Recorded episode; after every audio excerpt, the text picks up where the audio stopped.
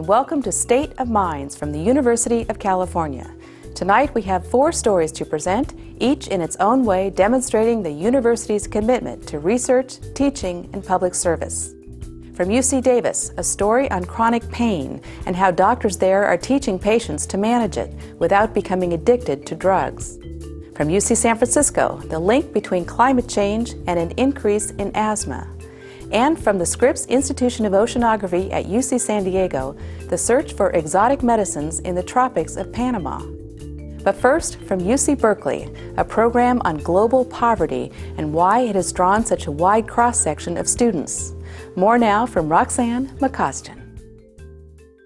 When I first came to UC Berkeley, I was very intimidated. I mean, this is a very big name school. People are so intelligent coming from so many different parts of the country and the world, and, and I was very quiet. Lauren Valdez came to Berkeley to study architecture, but she eventually realized she wanted to do more than what was offered in the standard course curriculum. By the time I got to my more elevated years in architecture school, I felt that something was kind of missing. Um, I didn't really like this kind of egotistical, like elitist architectural thinking, but that's what moved me to the global poverty and practice minor. Is I saw the way the process of architecture could be used towards global development. Lauren's talking about the two-year-old program at Berkeley called Global Poverty and Practice. It's not about engineering alone, about malnutrition it's very, very complicated. So Students take courses on the problem of poverty and are also required to produce a hands on project to alleviate poverty somewhere in the world.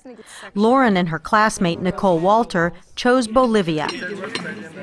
They designed and built handicapped accessible walkways at a rural orphanage and farm to better accommodate its disabled workers. It was so eye-opening to see that that process move from something being on paper to something being built and seeing how it affects the people who use those things.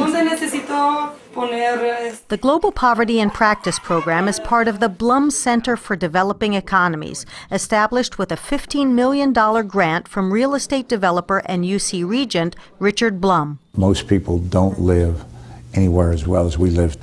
We have an obligation not only to help them because it's the right thing to do, but in the end of the day, grinding poverty and ignorance is a destabilizing factor that can eventually hurt us all.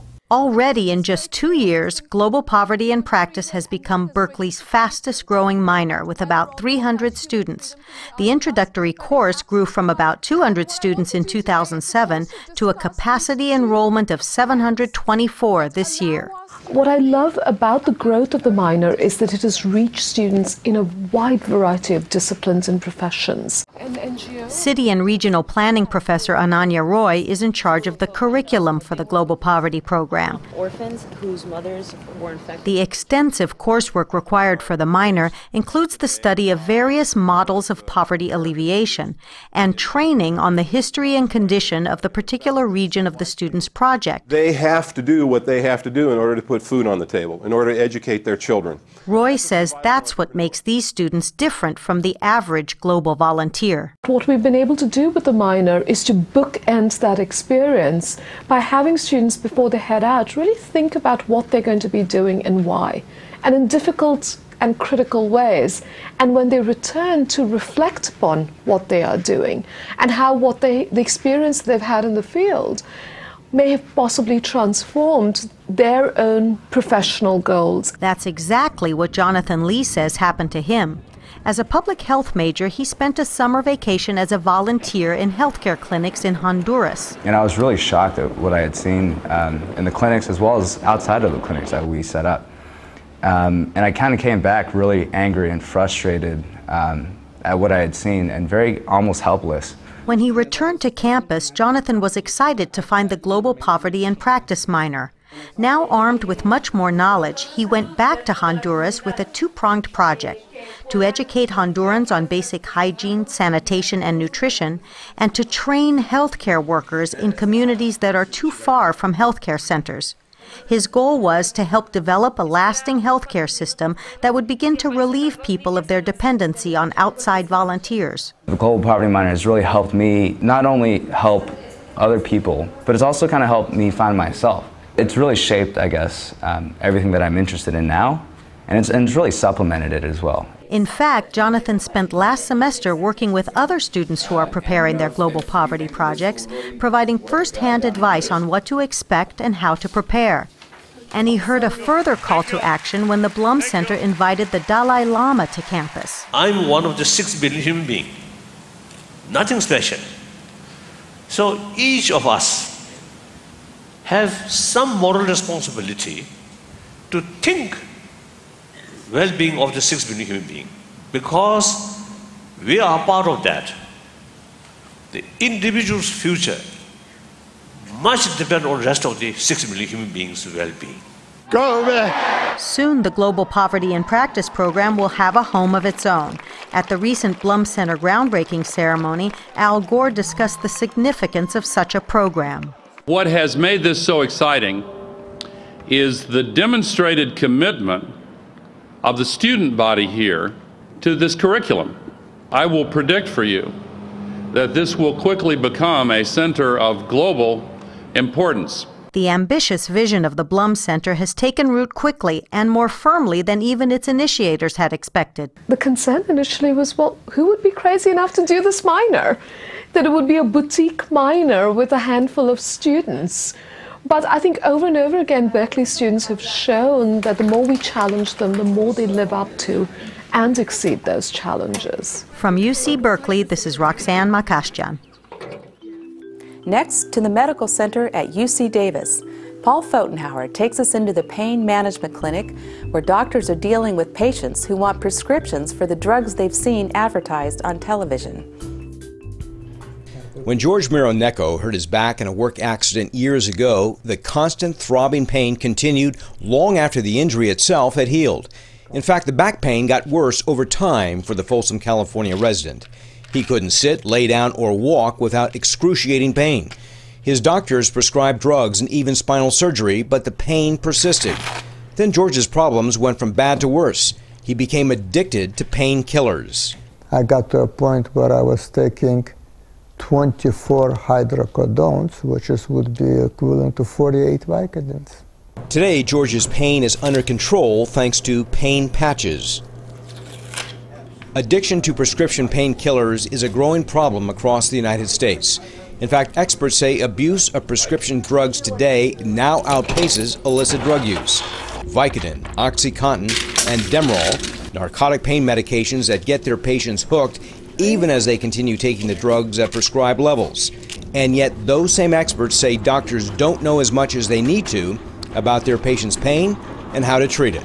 Pain is the most common reason a patient goes to a doctor, um, and yet it's not widely taught to medical students or to training doctors. Um, we're not taught about what pain is, how to treat it, or about the complications of the treatments.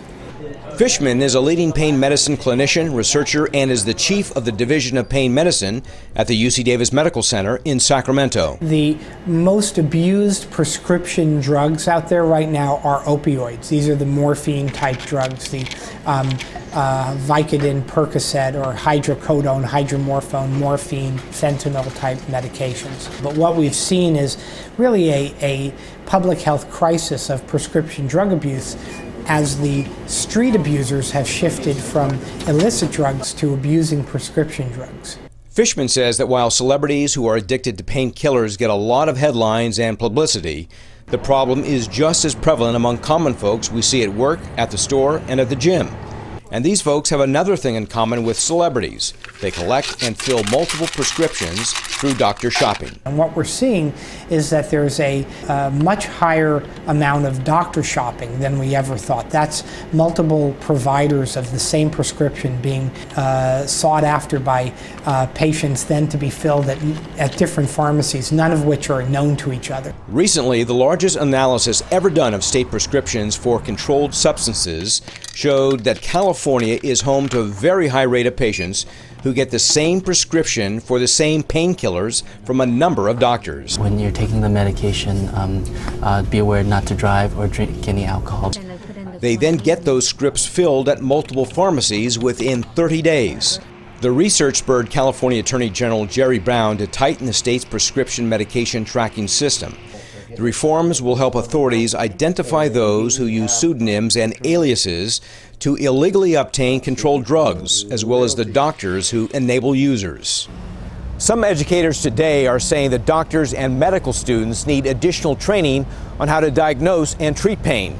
They say the additional training will help reduce addiction among pain sufferers. You spend up to what you've got. Michael Wilkes has an international reputation for innovation in medical education. In medical school, um, we do a great job of teaching medical students about the physiology of pain, uh, where pain comes from, how it's transmitted, um, the, the chemicals that are involved. Your question is really do we teach about the management of pain? And the answer is a, a very sad no. What complicates the treatment of pain for doctors is the marketing done by pharmaceutical companies. It has been reported that drug companies spend about $5 billion a year advertising prescription drugs to consumers. UC Davis research has revealed that primary care physicians say their patients often ask for a drug they see advertised on television. There's a lot of medicine that's practiced in sort of a, a, gray zone where correct decisions really are driven by patient preferences. And so, quite a, a surprising amount um, of clinical care is probably um, affected by what patients ask of their doctors. Uh, we don't want to say no because we're rated on our patient's satisfaction. That's partly how we're reimbursed. We also have this bond with our patients. We don't want to disappoint them. It takes time, and time is one thing doctors, especially in primary care, don't have a lot of. Yeah. TV drug ads do serve a legitimate purpose, according to a UC Davis expert on pharmaceutical marketing. I mean, you need uh, consumers to be sufficiently educated before you feed them with uh, information which they can on their own learn before they go to the doctors. The marketing of it is uh, not itself to be blamed.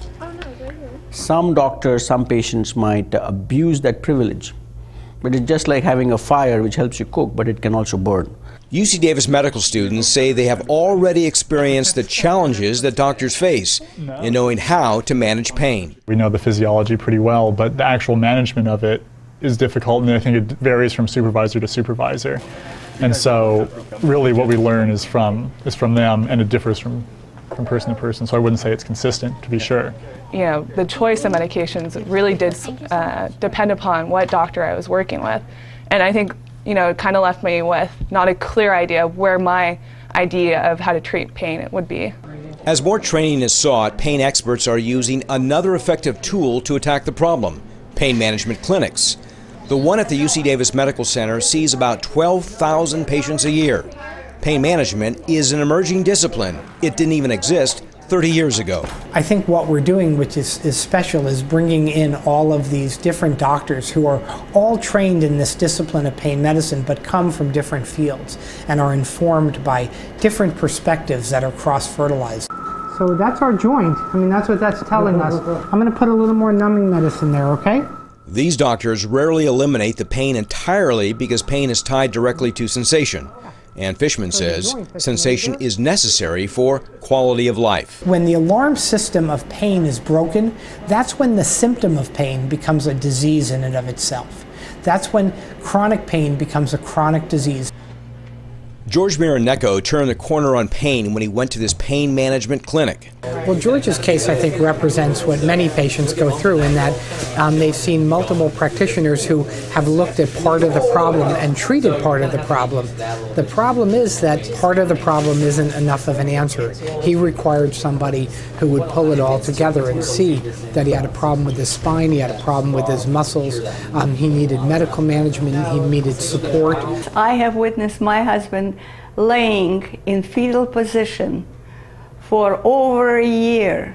He was completely helpless and he barely could get up.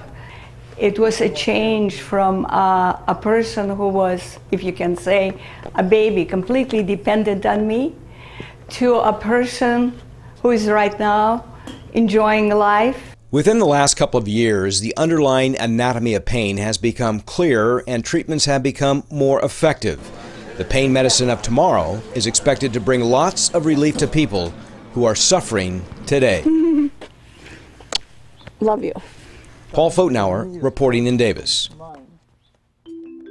And now to the Bay Area. Larissa Brannon reports on new research establishing a connection between asthma and climate change.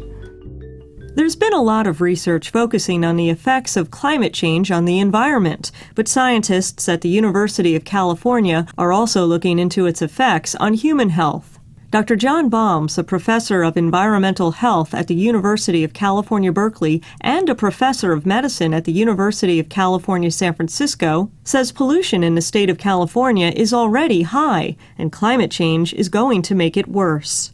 Two of the air pollutants are going to go up uh, ozone and particulate matter, and particulate matter is soot. The ozone is going to go up because of the direct effects of the increased temperatures that we're going to have in California, especially during the summer months. The more sun, the more hot days, the more ozone. So ozone is going to go up with all of the climate change models. Particulate matter is going to increase because of increased energy consumption during really hot days as we need to air condition our homes and schools and buildings. At his UCSF lab, Balmes conducts controlled human exposure studies using a chamber where participants are exposed to pollutants under controlled conditions. In the real world, there's always a mixture of pollutants ozone, particulate matter, oxides of nitrogen. So it's hard to pinpoint in the real world how much of an effect is due to one versus the other. We can expose people only to ozone and compare that to exposure to clean air. And so we've done a number of studies with adults with asthma, exposing them to ozone, exposing them to different types of particulate matter, exposing them to oxides of nitrogen, and sometimes exposing them to the combination of ozone and an allergen.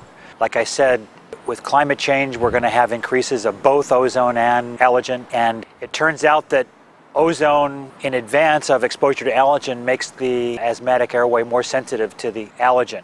We've studied that in the laboratory and shown that ozone enhances the effects of allergen in causing asthma exacerbations. Dr. Balmes is also involved in a study looking into traffic exposure and lung function in adult asthmatics. I expected to see lower lung function in people that live near major roadways, like a freeway. We found that. But what we also found, and this was surprising, is just living close to any road uh, lowered lung function. That study result makes me think that we really have to get away from diesel vehicles as much as possible or figure out a way to make diesel vehicles really clean, which is, I think, uh, doable. In fact, the Bay Area Air Quality Management District is already doing just that. At a recent event at the Port of Oakland, they announced a $22 million program to install exhaust filters to reduce particulate emissions from diesel trucks in the busy West Oakland area. The technology is a, a retrofit device that is a uh, catalyst technology that um, has recently become available. About two or three years ago, uh, the technology evolved to the point that we now have the ability to install on trucks, given the airflow that will catalyze the uh, diesel particulate, remove it from the air, and it uh, is effective to as much as 85% reduction. What we saw in the white hanky demonstration is all of the soot and particulate matter that comes from the exhaust of those trucks to see what a remarkable difference is between all that soot, and you can imagine what that does to one's lungs and to one's health, and to see the drastic improvement in basically reducing the emissions, you know, so completely. It's, it's really quite incredible.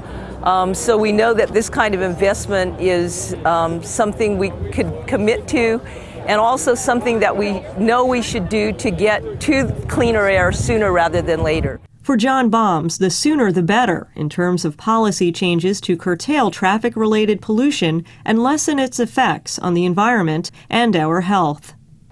The outdoor environment's getting cleaner in lots of ways. There's really less ozone and less particulate matter than there used to be. We're making progress, but there still is more traffic than there used to be. And maybe we're controlling the wrong things or not controlling everything we need to when it comes to traffic. So I hope that the message that there are public health impacts of climate change will help galvanize public support around efforts to control greenhouse gas emissions and control climate change. In Oakland, I'm Larissa Brannon. And finally, tonight, preserving biodiversity in remote places as a source for potential new medicines. Wendy Hunter Parker shares what Scripps oceanographers have found in the tropics of Panama. Around the world, locations that remain free from human influence are disappearing. From rainforest jungles to the deep sea, human impacts are increasingly being felt in more and more sites across the planet. In the early 1990s, several organizations united to help protect the world's biodiversity. Their aim was not just to preserve the rich diversity of life, but to conserve it in the name of finding new sources to help treat human diseases. Today, some 40 to 50 percent of drugs in use originated from natural products. The International Cooperative Biodiversity Groups, or ICBG, was launched in 1992 as an acknowledgement that many novel compounds in nature are vanishing as habitat is lost and species go extinct. At several sites around the world, the ICBG program works to conserve biodiversity, train young scientists, and foster growth in economically disadvantaged countries. Scripps Institution of Oceanography at UC San Diego scientist Bill Gerwick has overseen one of the most successful ICBG programs at a research site in Panama. There, researchers are exploring the vast richness of Panama's wilderness in the search for treatments to a variety of human diseases. We're very fortunate, very uh, uh, uh, grateful to receive continued funding on this program, and it's been really quite successful in discovering new lead compounds in cancer and tropical diseases like malaria, leishmania, Chagas disease, which has become the focus of our program in Panama. Many Panamanians suffer from these diseases, and uh, we're looking to their biodiversity to help find new cures and treatments for those very same diseases. We all know the Panama Canal, uh, and that's what we think of when we hear the country of Panama, but it's only a very small part of the country. And having been there now quite a number of times over the years, uh, I've come to realize that Panama is an amazingly uh, remote part of the world with uh, many parts of it uh, just very inaccessible by any kind of vehicle. It, you really have to hike uh, to these spots or take uh, boats from distant locations. Perhaps the best example of the success of Gerwick's ICBG program in Panama is a cancer drug candidate discovered in a remote island off the Central American country's coast. It's here in the island of Coiba's undisturbed wilderness that a substance was found unlike any the researchers had ever seen. The island of uh, Coiba uh, is really a, a, remarkable island, and uh, it's essentially uninhabited, uh, except for a few prisoners that still remain there from a larger prison that used to be there. Uh, in fact, that prison kind of safeguarded the island from development. There was a, a possibility that island was going to be developed in a touristic sense, but uh, our group, in con concert with several other groups, came together and helped to first have that named a national park. And then it's just so remarkable that uh, the, an international body looked at it and decided that it was meritorious for naming as a World Heritage Site. So this really puts it into a long-term conservation status. And, and it was from uh, some diving around the uh, island of uh, Coiba that we collected some thin filaments that were grouped together into a, like a, it looked like somebody's hair was waving off the seafloor back and forth, and in fact it was kind of purplish white in color. And uh, we made a collection of that and tested the uh, extract of that material. So we extract the oily constituents from that, that tissue. And we found that it had amazing cancer cell toxicity uh, associated with that extract. What's most exciting about this compound, which we were pleased to call Coibamide after the island of Coiba, uh, Coibamide A actually, uh, is that it is a novel kind of structure. We've never seen a structure of quite this sort before, and it, it kills or inhibits the division of cancer cells in a way that we've never seen before. Bill Gerwick is joined at the Panamanian ICBG research program by Lena Gerwick, a Scripps biologist and Scripps postdoctoral researcher Marcy Balunas, who also holds a postdoctoral fellowship at the Smithsonian Tropical Research Institute in Panama. So, why is it so important to, uh, to uh, uh, keep our biodiversity? And uh, sometimes that argument it's hard to find good reasons for why we have that argument. I mean, things die off all the time. But when you start looking at uh, the biodiversity and the different molecules that are produced by different organisms, and then you start thinking that, okay, maybe this organism over here produces the next uh, cure for malaria. Do I really want that to die off before I know that? It is easy to understand that if your grandchild has malaria and you can find a treatment for that in an organism, you need to save that one because we don't know for the future. We need to know that we can still go to that organism and find that molecule and that might cure your grandchild. Panama is a great place to live and to work, and it's given me some really unique opportunities as a as a scientist, as a postdoctoral fellow, but also as a as a person living in a in another country and learning Spanish, learning another language, um, learning about the Panamanian culture, and becoming part of this culture as a as a U.S. citizen abroad. So working in Panama, it's an adventure every day. I have adventures in the city, so urban adventures, and I have adventures during hiking trips or during marine collection trips. And we go to places that are amazingly wonderful, and some of which have been protected by the Panamanian government and therefore have really stayed in a pristine condition where we're seeing things like sharks and rays and, and um, all sorts of different organisms, and it's really an amazing experience. If you would like more information on any of the stories you've just seen, go to our website at uctv.tv. That's our program for tonight. Join us next time for more from the University of California. Until then, thank you and good night.